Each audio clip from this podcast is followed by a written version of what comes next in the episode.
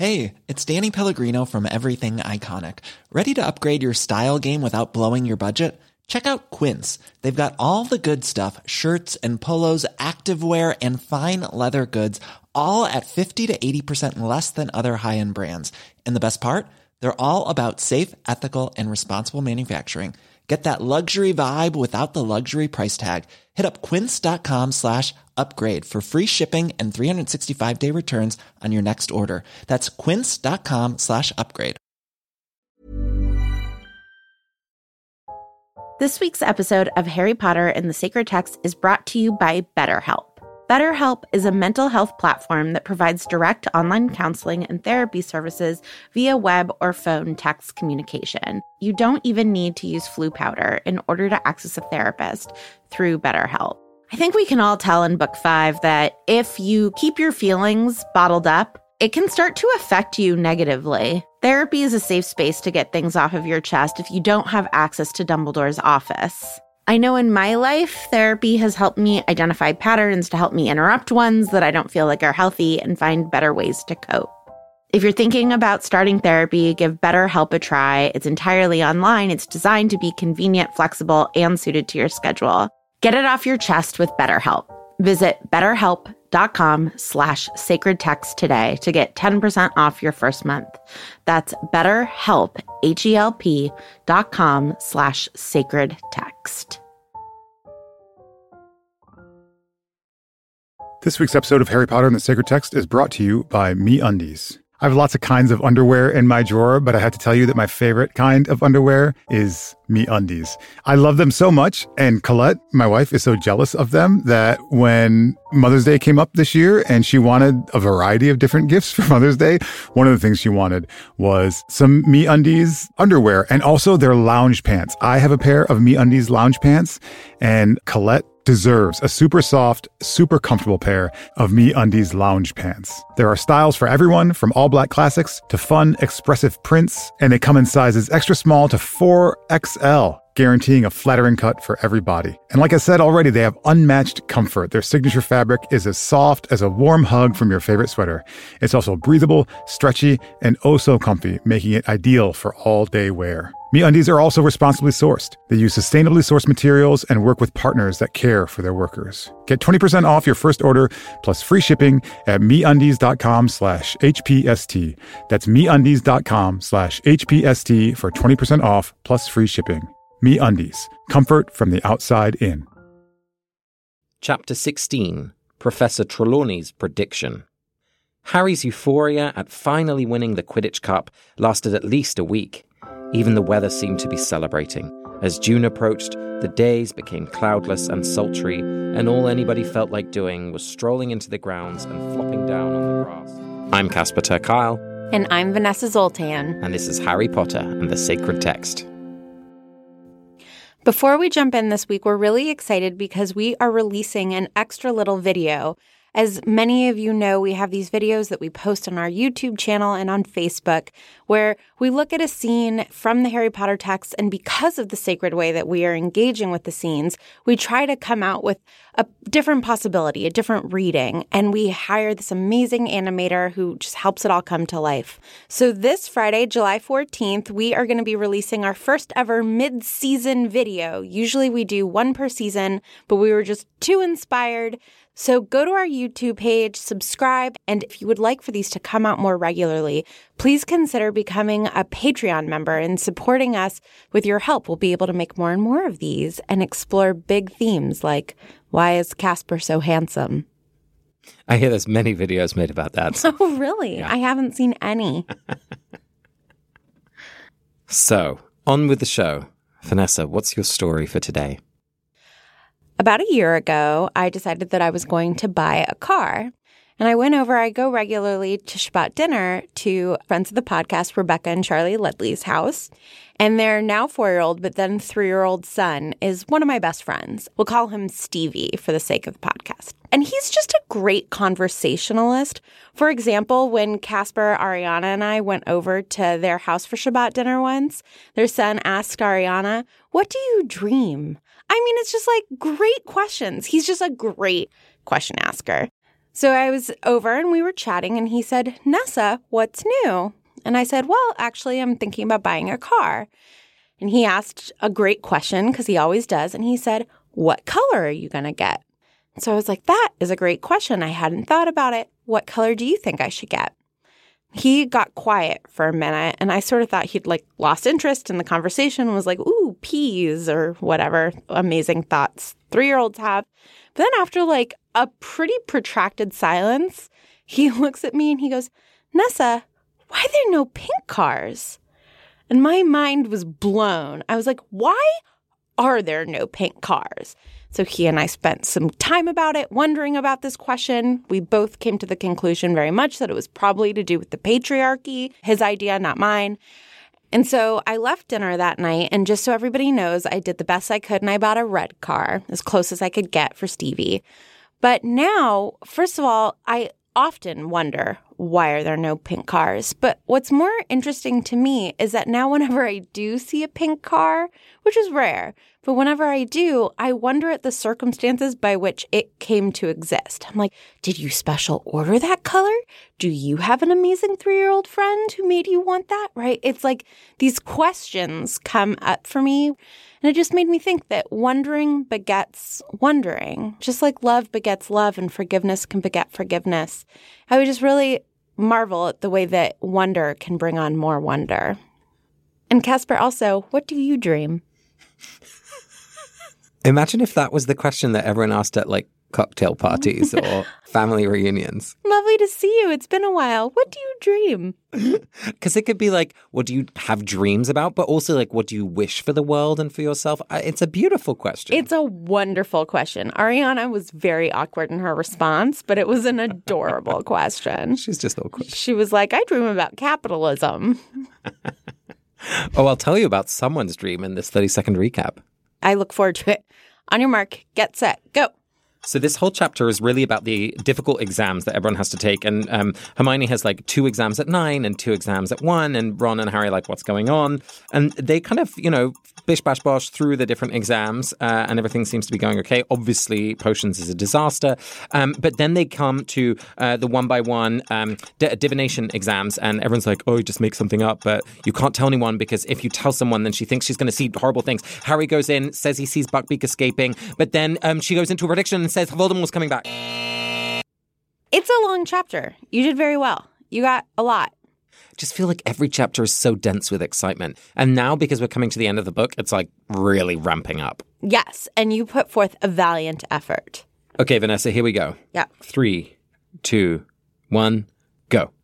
So the um, suspense around how Hermione's taking all of these exams really rises. How's she going to take like 9 million exams at once? Um, they have all of their exams and the weather is really nice, and so that sucks. And then they go to their divination exam, and Trelawney is like the Dark Lord will rise again, and it'll be reconnected with the servant. And then it turns out that they they go back to the common room and are like, uh, "Oh my God, Trelawney predicted that the Dark Lord is going to rise again." And Hermione is like, "Hagrid found out that Buckbeak is going to be killed, and we should go down and visit him and say bye." Vanessa, you were taking it very easy towards the end. You were like, I'm just coasting. You didn't mention a very important bit that they actually go down to Hagrid's hut and there's some kerfuffling around with the invisibility cloak. And then they hear an axe chop and they think Buckbeak is dead.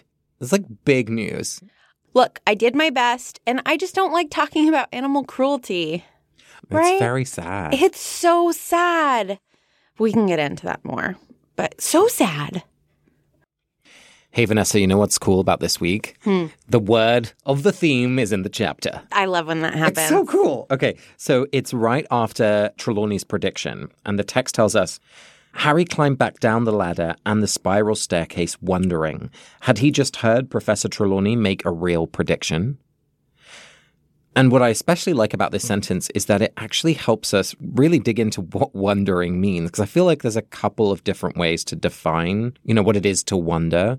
Right. So the more like technical way is just curiosity, the kind of wondering that immediately leads to a Google search, right? Like, oh, I wonder what year that happened in. And then there's like the bigger kind of wonder, which not only is unanswerable by Google, but is perpetually unanswerable, right? Like, I wonder what happens to us after we die.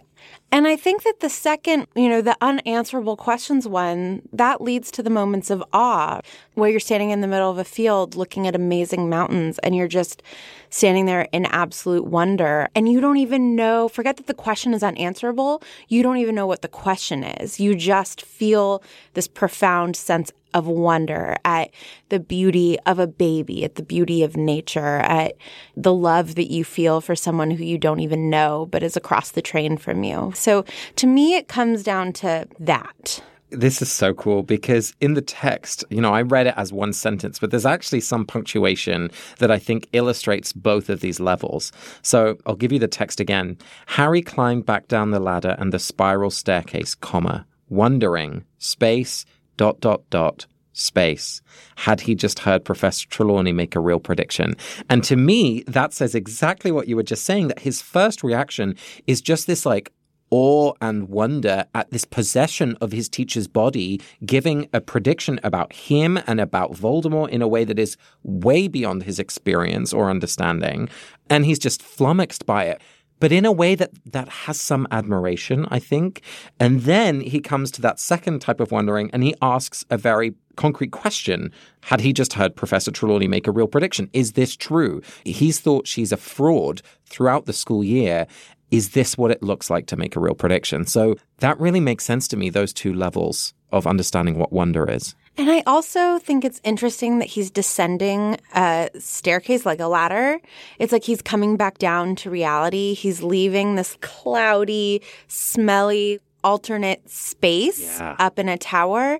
And then as he comes back down, he's wondering a more concrete thing. He's like, okay, this is probably verifiable. Was that a real prediction or was that not? I can run an A B data test that will tell me, you know, whether or not, right? Like, and he can. Within 24 hours, he's going to have an answer to the second wondering, but the bigger, like, awe wondering and the role of Trelawney and predictions and fortune telling, that is something that we're all going to be wondering at throughout the series. Well, and not just the series, but kind of in our own lives. I don't know. I walk through a city street, and so often there'll be a little sign of, you know, visit a psychic here or palm readings available. I think so many of us look for those kind of fortune telling experiences because we're grappling with questions that are beyond our own knowledge. Yeah, like it's not just in the book, it's in our lives. It's very much in our real lives because I just went inspired by these books to have my tarot read. And it was amazing how much I felt comforted by having this man tell me things that, you know, whether or not they'll end up being true, it was a real pastoral spiritual experience to just have someone talk to me about my future in this like confident, lovely way. Well, I really like that idea because wonder doesn't happen by itself. I think sometimes wonder needs some structure around it because, especially in our world, we live with yes and no answers and we need clarity and strategic plans and timetables and all of that kind of thing. And yes, that's what you need to run a train system. But to make meaning of the biggest questions and the most difficult and wonderful experiences of our lives, a timetable is not going to help with that. You need something that enables you to ask questions and think broad thoughts in the presence of beauty. And, and I think in some ways, that's the missed opportunity with Trelawney in these books is that she could represent and teach something which is so powerful. You know, in divinity school, we call it meaning making. It's essentially like how do you use stories and images and songs and ritual and, and potentially tarot cards or, you know, glass orbs and tea leaves to help one another ask life's big questions. And I think we see both Ron and Harry to some extent, and certainly Hermione dismiss that skill, especially in this book, when, you know, Lavender and Parvati are, are actually embracing that and probably training to be like wizarding chaplains. Yes, I love that. They are priestesses. Oh my God. But also, what is so interesting is that Harry actually has a true premonition in this room. Ooh. So I think he's an amazing example of sort of faking it till you make it. So he's in this room in which he is like ritualistically being asked to have a prediction. And because Hagrid and Buckbeak are like on his heart and on his mind, he says, I see a hippogriff. And then Trelawney pushes him through some rigor, whether or not these are her intentions. And out of love, Harry, I think, realizes how important it is to him that Buckbeak ends up okay because he says that he sees Buckbeak fly away. And wouldn't you know it, Harry is going to be the one who makes that happen. And I wonder if it is because of the rigor of this room and being forced to articulate this to himself that he's able to then make it happen later. Ron has been trying to protect Buckbeak and Hermione has, but Harry has been sort of out of it. So in this moment, I think Harry realizes no, it's actually really important to me that Buckbeak escapes. Yeah, maybe it's the secret, you know, that idea of like, if you wish for something to happen, then it happens again, I don't know how much truth there is in that, but it certainly frames his mind to think about helping Buckbeak escape that, you know, might shape his plans just a couple of chapters ahead. And I think that there's like an important distinction between the mentality of the secret and self fulfilling prophecy, right? Believing in yourself, not like, if I believe in myself, I can learn to fly and start jumping off of buildings, but like, if I believe that you can help in the criminal justice system, then you are more likely to like go out and train yourself to be able to help. Yeah, I think that Harry visualizes himself helping Buckbeak and circumstances conspire for that to become possible and Hermione can, you know, mess with time, which helps. But yeah, I think that he has a real premonition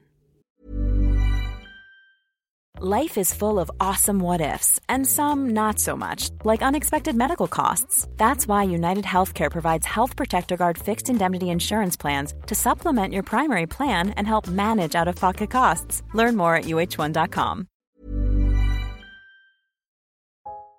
This week's episode of Harry Potter and the Sacred Text is brought to you by Redfin. Let's say for some reason you can't get back to Grimmauld Place, so you need to find a new home. If you're like me, you would go to Redfin. Redfin updates their listings every two minutes and sends you personalized recommendations, so finding the home that's perfect for you has never been easier. If you see something you like, just book a tour straight from the app. And when you're ready to buy, an experienced local Redfin agent can guide you through the whole process. And if you're looking to sell, Redfin agents know how to get you the best price possible for your home. That's because they sell twice as many homes as other agents. With a listing fee as low as 1%, Redfin's fees are half of what others often charge, which means you'll have more money to put toward your next home. They even have a function where Trelawney will tell you whether or not she can see you in this house. Redfin. It's how Molly found the burrow. Download the Redfin app to get started.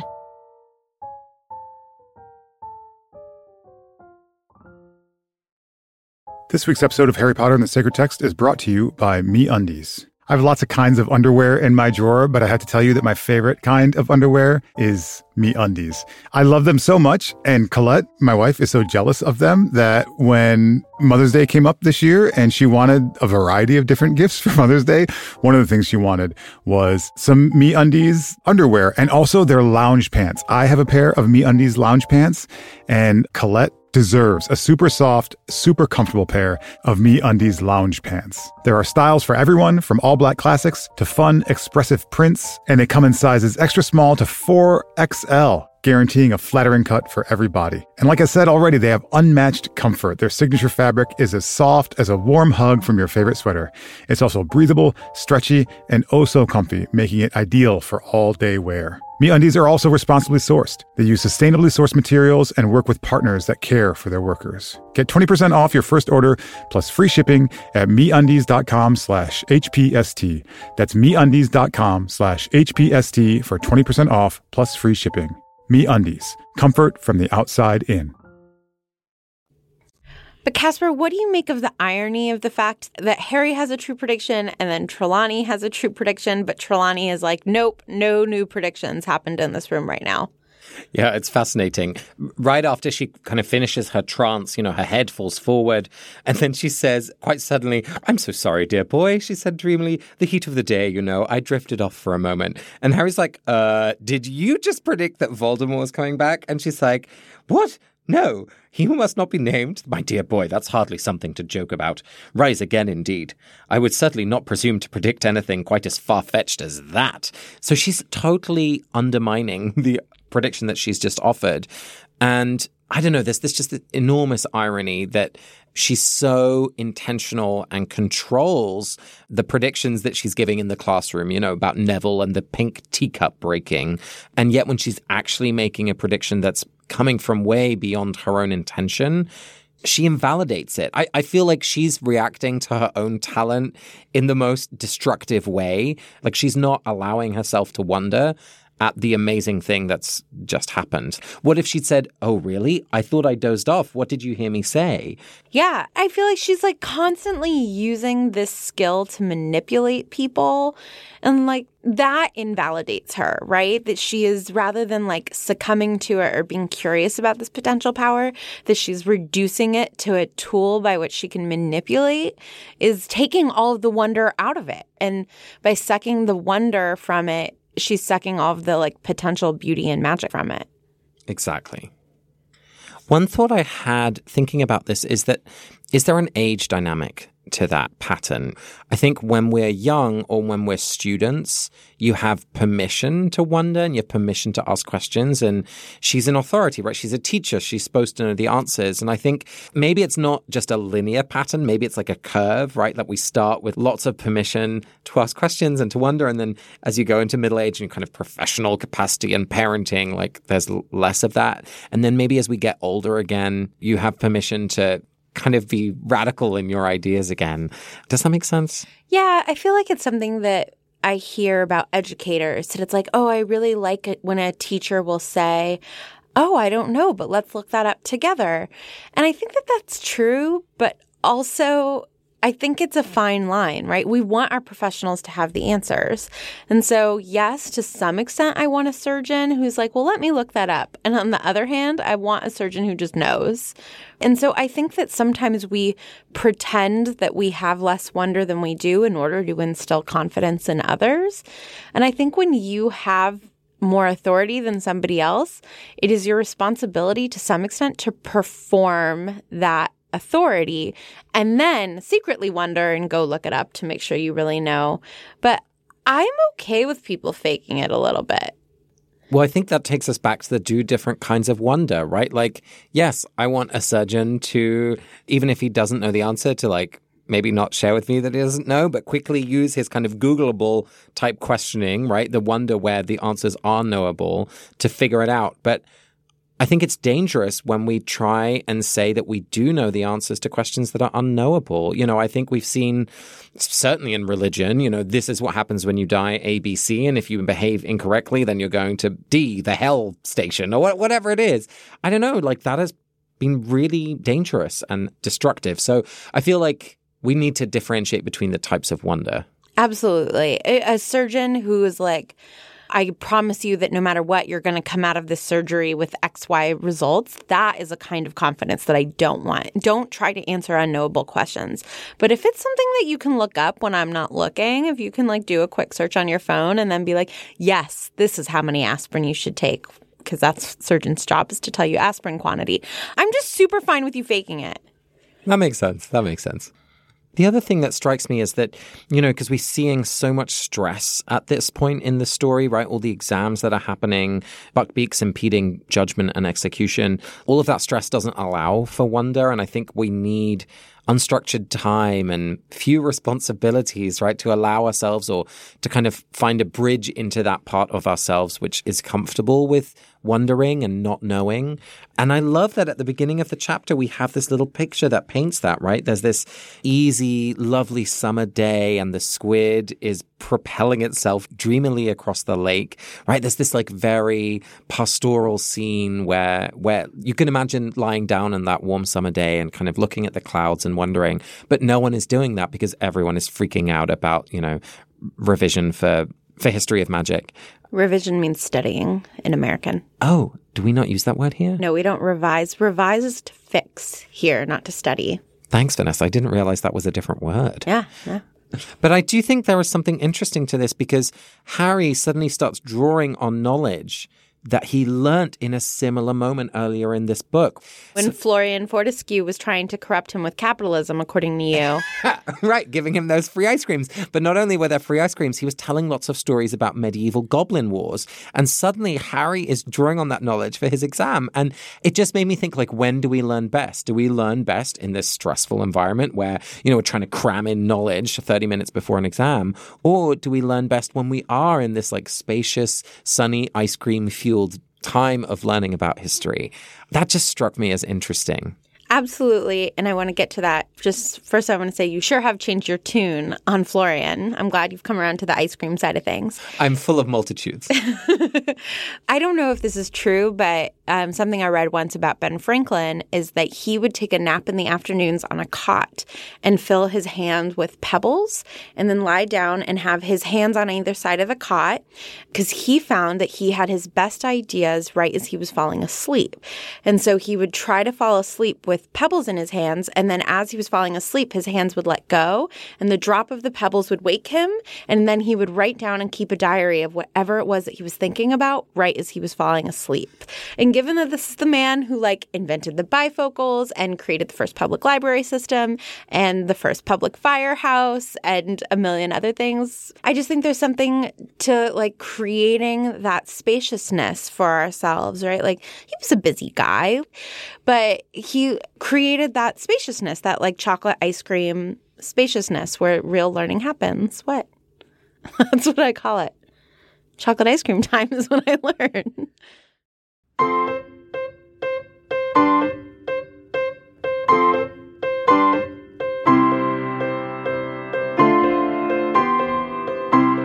Vanessa, it's time for our spiritual practice, and this week we're doing Florilegia, which means that both of us choose a little snippet of text, a sparklet, as you will, and we're going to put them next to each other and try to understand what does one inform us about the other, and then what do both of them together help us understand about the text as a whole. So again, an old monastic practice where monks would take bits of the Psalms, put them together, and really kind of create a new text, as it were, from these different sparklets. So what did you find in this reading?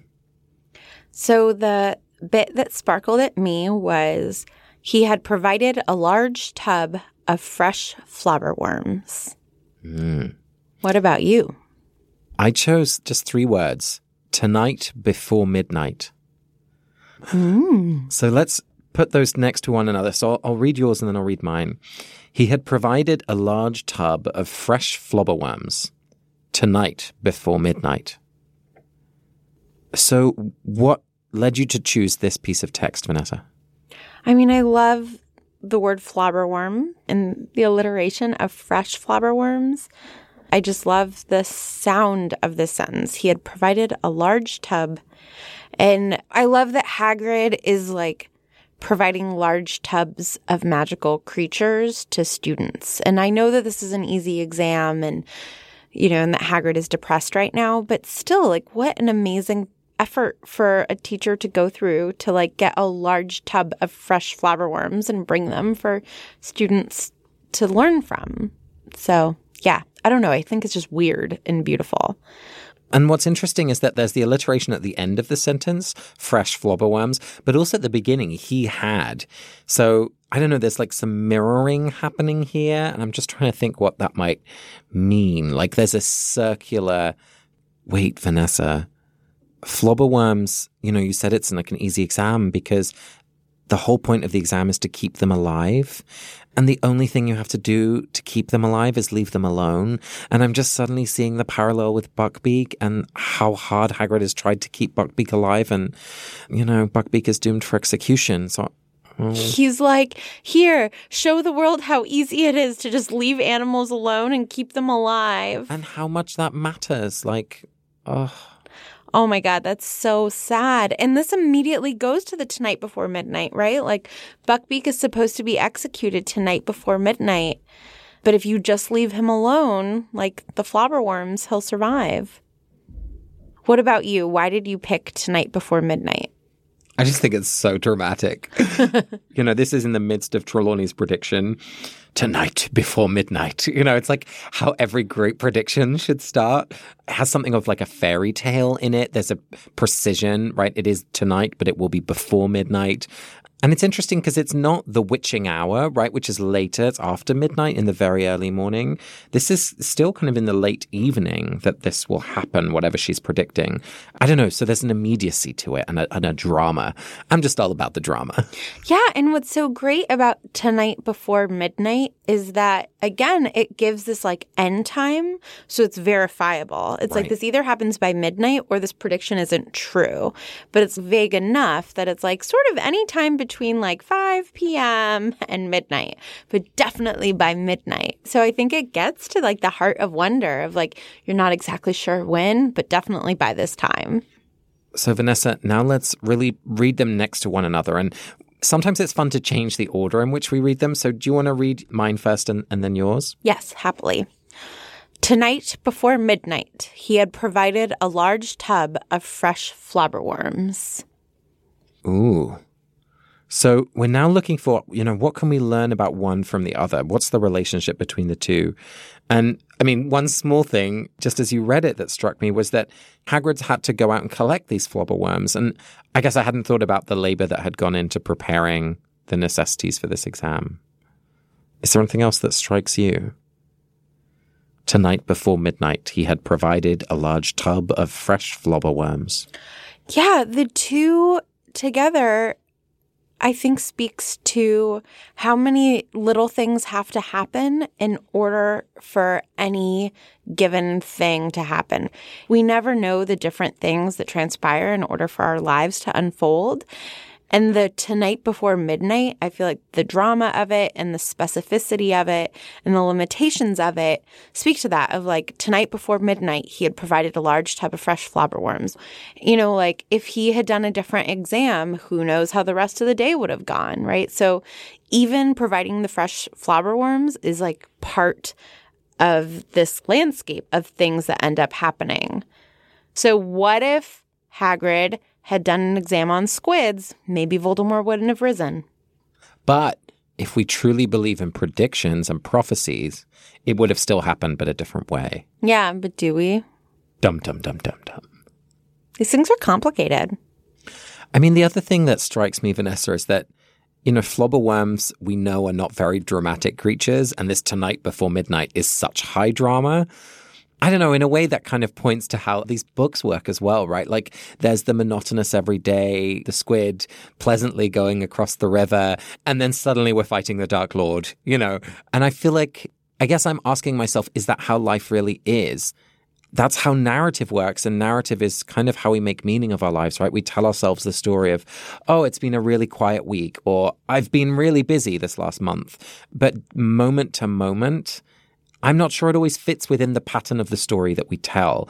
And so again, you know, it just makes me think of what if someone else had told us the story of this whole experience, right?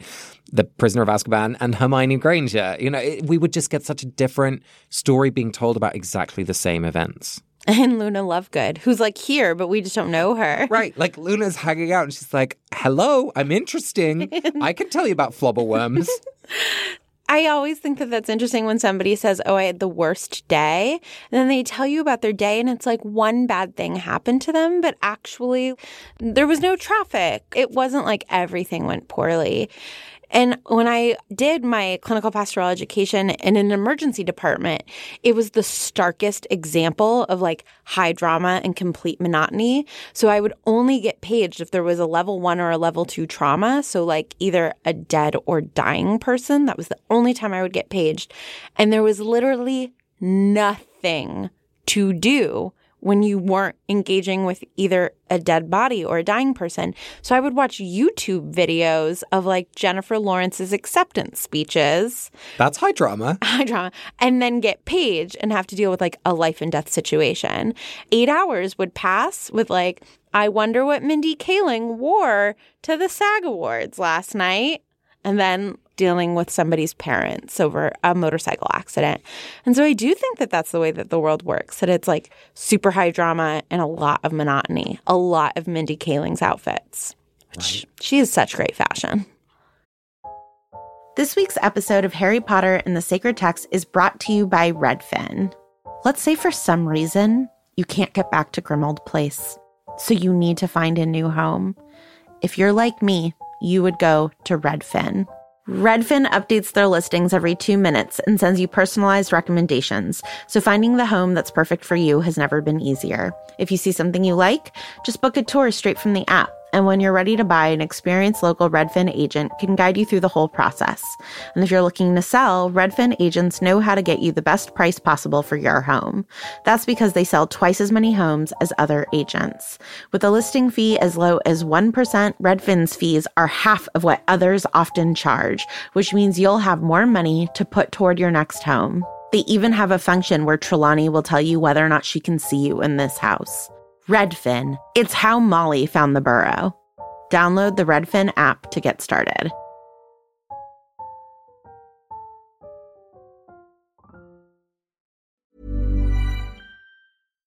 Hi, I'm Daniel, founder of Pretty Litter. Cats and cat owners deserve better than any old fashioned litter. That's why I teamed up with scientists and veterinarians to create Pretty Litter. Its innovative crystal formula has superior odor control and weighs up to 80% less than clay litter. Pretty Litter even monitors health by changing colors to help detect early signs of potential illness. It's the world's smartest kitty litter. Go to prettylitter.com and use code ACAST for 20% off your first order and a free cat toy. Terms and conditions apply. See site for details.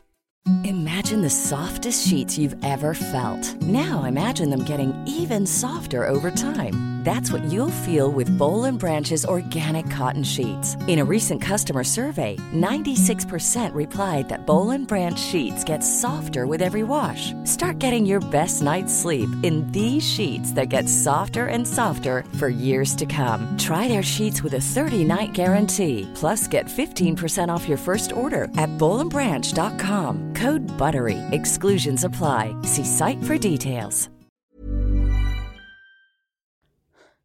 This week's voicemail is from Laurie Benson on the theme of betrayal. Hi, Vanessa and Casper. This is Laurie. Um, I just had some perspective on the Midnight Duel, Chapter 9, on betrayal. In the late 1980s, my husband was a military pilot, and he was he chose a plane um, a larger plane instead of a jet that was safer to fly and you stationed for the military in more family oriented locations. And so he felt like it was a safe plane and a safe move for a family man. And many of his peers in the Navy were not married and did not have children, but we had two children at the time. And um, one morning he went to work and found that in the middle of the night, that two of these very safe um, planes that he had learned to fly and trusted had crashed together over the Indian Ocean um, in something called a hot swap, where one plane is supposed to take the place of another plane. And for some, whatever miscommunication that happened, the plane taking the place of the other plane came right up underneath the belly of the plane and they burst into flame and uh, 27 of his friends were instantly killed. And it was such a hard day for our squadron and for the military base that we lived on. Everyone was very close. And he said that he walked out of the hangar and saw the cars and vehicles of his friends who had driven there in the night to take their flight and fly these planes and as he looked at each car, um, realized who the, the driver was and exactly which of these friends had been killed. And when he came home, he was unconsolable. And of course, who can console someone who, I think I was 25 at the time, 25 years old, who has the words to tell someone that it's going to be okay. But I remember that one of the things that he said was, I trusted this plane and it has betrayed me. And you asked in your podcast, like, how do you get over? How do you live with something who has betrayed you or someone? And you know, he had no choice. He had to go right back and fly. And I think in his case, um, getting over the betrayal was time time and more practice and sticking with the thing that had betrayed him and continuing to fly it and having more time and experience in a healthy way. So I really enjoy your podcast, and that was just my take on betrayal and life experiences. And we've been married now for 33 years and have had many more life experiences. And I think how to get over betrayal is to carry on, just carry on in the same way and trust that life works out in the end. Thank you so much, Laurie. I'm so struck by the clarity of this memory, you know, more than 20 years later. And I really appreciate you bringing in this dimension that betrayal isn't just something that happens between people, but that it can feel like it happens between a machine or a process, something that we trust that then doesn't do what it's supposed to do. So thank you so much for, for sharing that story. I, I really appreciate it. So, Casper, now we each get to bless someone. Whom would you like to bless this week? I think I have to bless Hagrid you know, at this point, he is really resigned to the fact, you know, the executioner joins the committee. So it's a foregone conclusion what they're going to rule in, in the appeal. And he's not even angry. He's just, he's just so sad and resigned and, and is trying to make the best of it for Buckbeak. So he lets Buckbeak go outside and he says, I think Buckbeak should see the trees before he dies. And for all his faults, like Hagrid is just the embodiment of care and love. And, yeah, I guess this blessing is for anyone who's facing something which feels insurmountable and is trying to be kind and loving in the face of real tragedy. How about you, Vanessa? I would like to bless Professor Trelawney for the moment that we talked about, which is that after she has this like really profound prediction, she comes to and justifies that she was napping. And I think that all of us, when we do something amazing, we want to dismiss how awesome our accomplishments are. And so I want to encourage anybody out there who's just done something amazing not to say, oh, well, I was just really lucky, but to really celebrate that there aren't a ton of moments in Professor Trelawney's life in which she has these real moments of prophecy. And there aren't a lot of moments in which we truly get to celebrate ourselves. And so if you are having one of those moments, I encourage you to just say, yeah, I just predicted the future and just own it and celebrate it. You've been listening to Harry Potter and the Sacred Text. You can still buy tickets for our live show on the East Coast, which starts this weekend.